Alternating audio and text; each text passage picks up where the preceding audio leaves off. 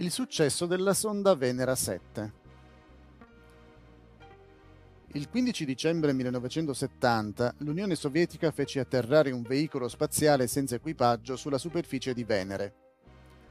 I segnali radio furono trasmessi per 23 minuti dopo l'atterraggio. Questa fu la prima volta in cui i dati scientifici furono trasmessi da un veicolo di natura umana sulla superficie di un altro pianeta. Secondo le informazioni ricevute, la temperatura su Venere varia da 847 a 923 gradi sopra lo zero Fahrenheit, una temperatura che è più di quattro volte il punto di ebollizione dell'acqua a livello del mare.